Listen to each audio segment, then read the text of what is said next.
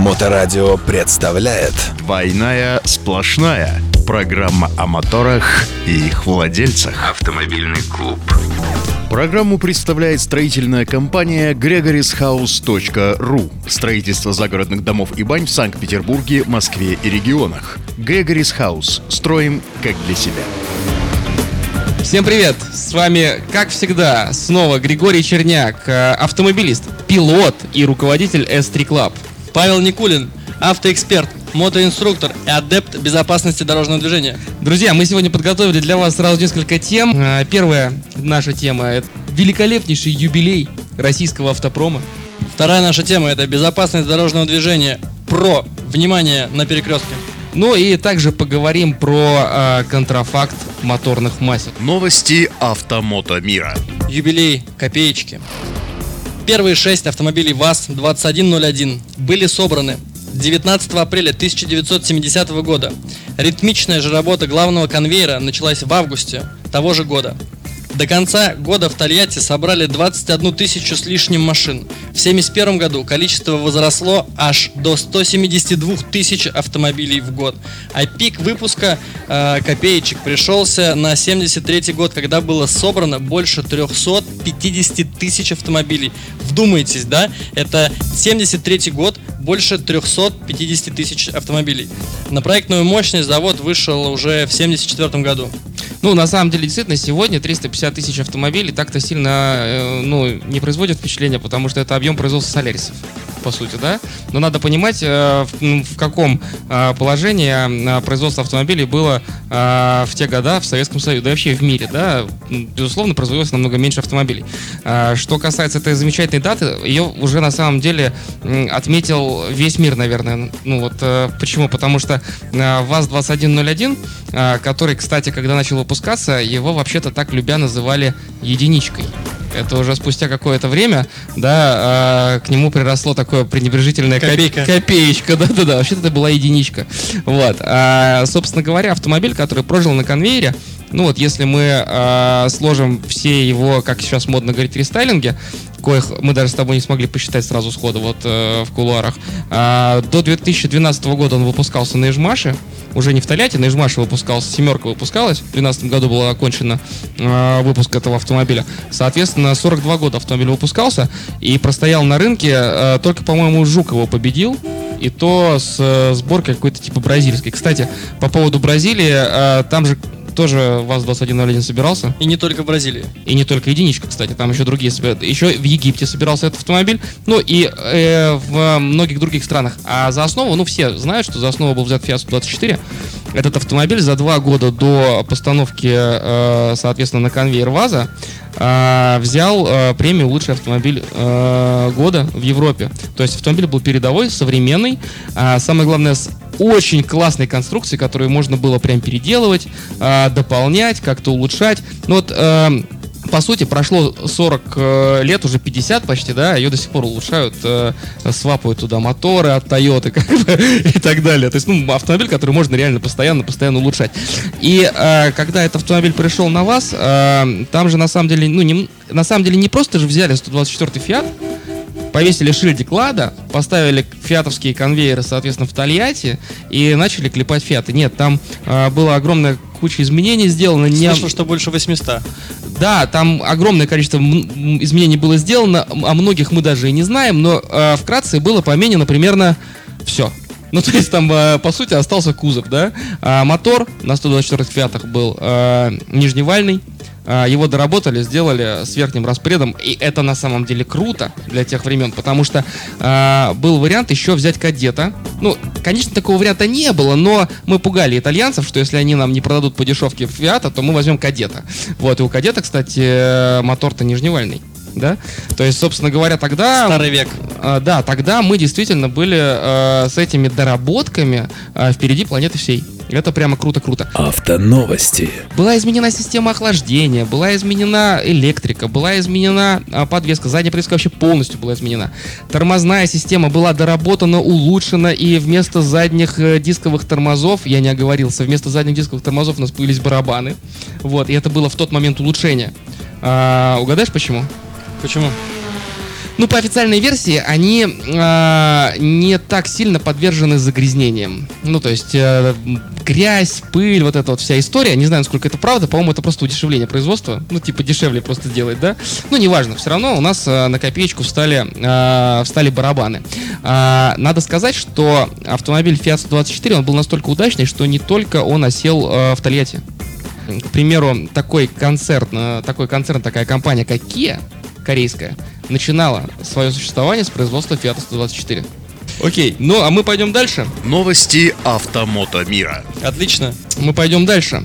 А, смотрите, друзья, а, у нас на Суздальском проспекте 20 апреля произошло крайне неприятное ДТП. Информация была размещена а, в группке ВКонтакте, которая Петербург с огоньком.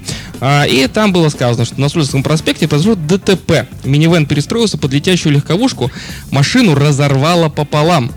Участники аварии выжили. Ну, на самом деле, там даже немножко пострадали, но по сути все хорошо закончилось и с тех вариантов, которые могли бы быть. А, к этому посту прикрепляется видео. А, посмотрел я это видео и а, что могу сказать?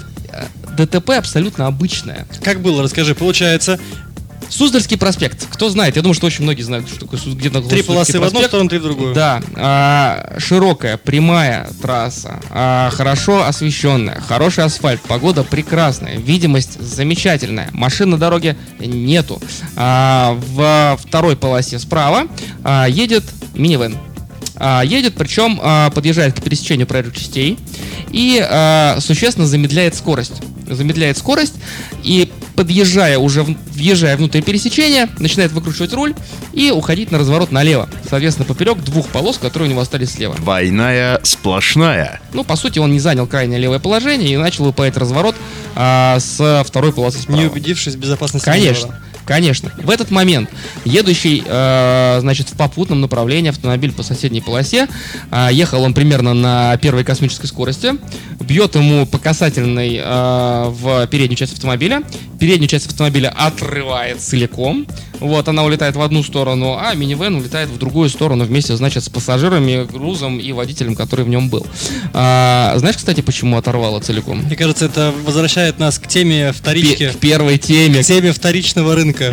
Да-да-да, потому что когда-то, когда, значит, этот гражданин покупал себе этот минивэн, он, скорее всего, купил себе, ну, не скорее всего, очевидно, от такого удара нормальную геометрию кузова, ну, поведет, конечно, но не разорвет на части. Надо было брать новые «Жигули». Надо было брать новые «Жигули», да. Окей, хорошо. Так вот, собственно говоря, а, ДТП обычное.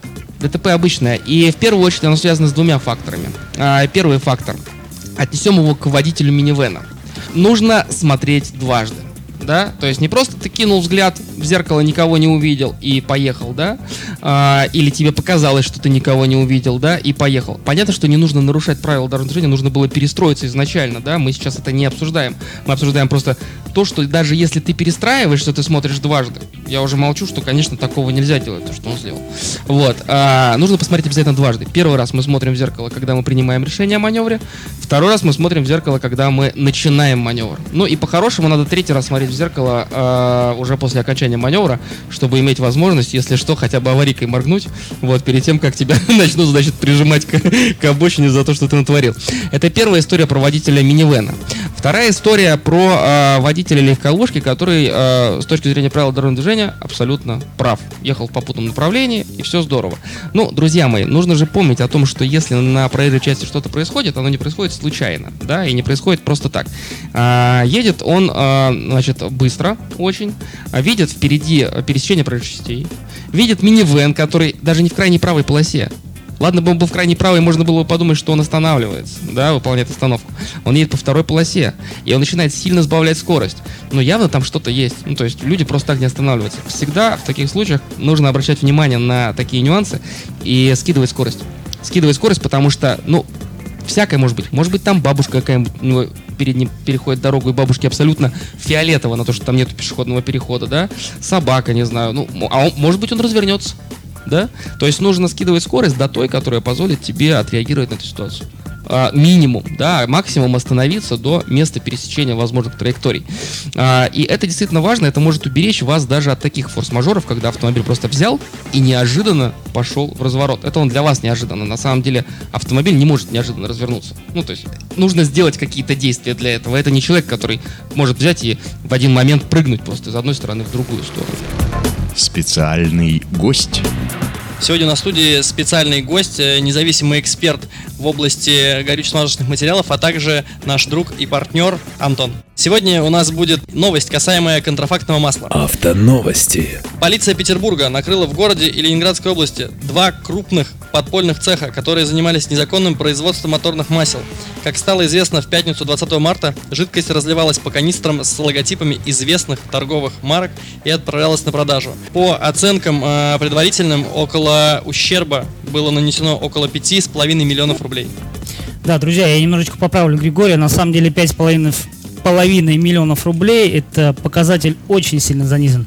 Э, По моим данным, по моей э, информации, у нас официальная продажа э, контрафактных масел в месяц идет на 5 миллиардов рублей. Вдумайтесь, это в десятки раз больше. Друзья мои, 80% всей продаваемой продукции в магазинах и на рынке Российской Федерации, 80% это контрафакт. А, Давайте по контрафакт я вам скажу, чтобы вы понимали. Э, Есть две очень важные вещи, э, из чего делается контрафакт. И первое. Первое, это контрафакт делается, 50% контрафакта из э, цифры 80% делается из переработанных масел. Из отработки. Друзья, да, вы понимаете? Отработка? Отработка. То есть вот все, что сливается в бочки, э, в сервисах, а неважно где, да, и забирается это все, отдается э, в компании, которые занимаются этим сбор, сбором этих э, масел, отдают их э, дальше, и они едут уже на производство, где они очищаются, где убираются примеси, кусочки металла, все, что отработано было в моторах. И из этого, друзья мои, делается новый контрафакт и уходит также на рынок. То есть вы понимаете, идет круговорот. Контрафакта в моторах. Да, да, это на самом деле, это реально очень страшная ситуация, это реально так и есть. Остальные с- э, 50% из 80 э, делаются а, из обычных базовых масел. Эти базовые масла, они самые дешевые, самые дешевые пакеты присадок, и, в общем-то, все это дело э, запускается в производство.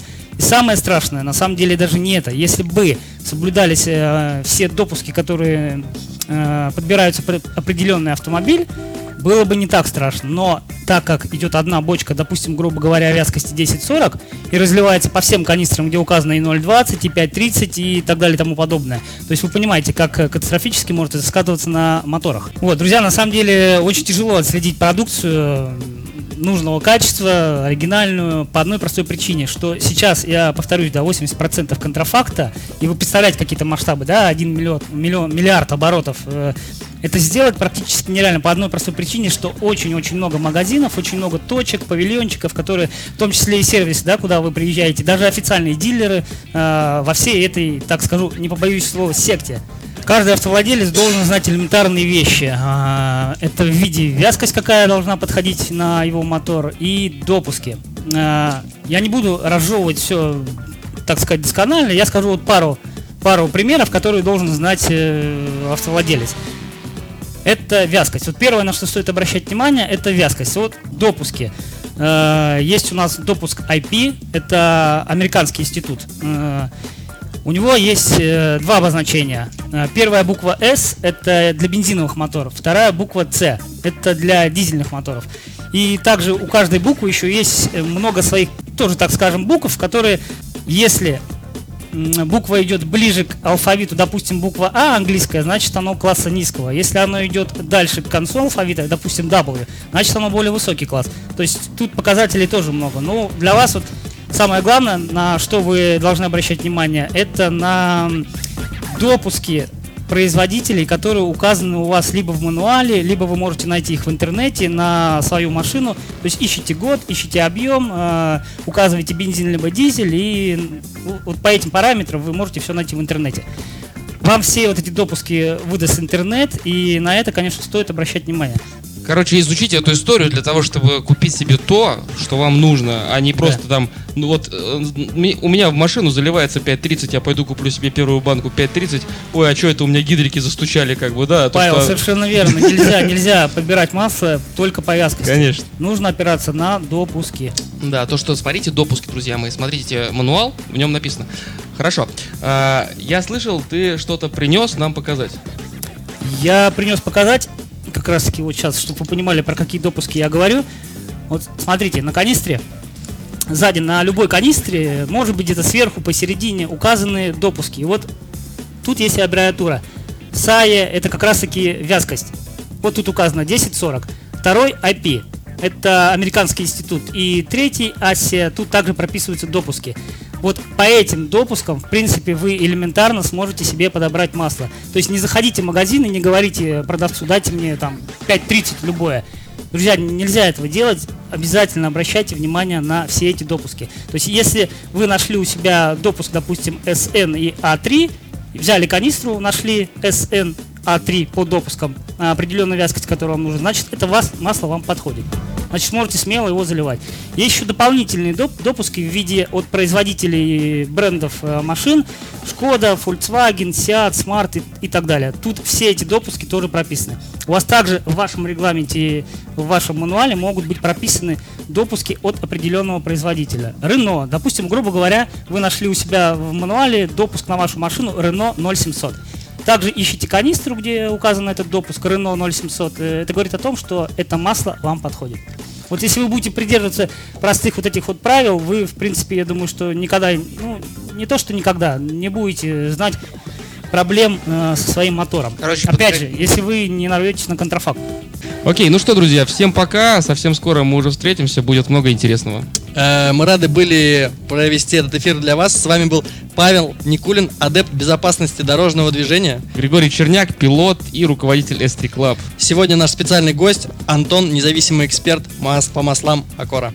Всем Ага. пока, заезжайте. Да, всем пока. Высококачественные масла Аккора для всех видов техники. Аккора снижает расход топлива, вибрации, шумы от работы ДВС, облегчает зимний пуск ДВС, повышает КПД и мощность ДВС, увеличивает ресурс двигателя и узлов до 5 раз, надежно защищает от износа при перегреве, сухом утреннем пуске и агрессивной езде. Двойная сплошная. Программа о моторах и их владельцах. Автомобильный клуб.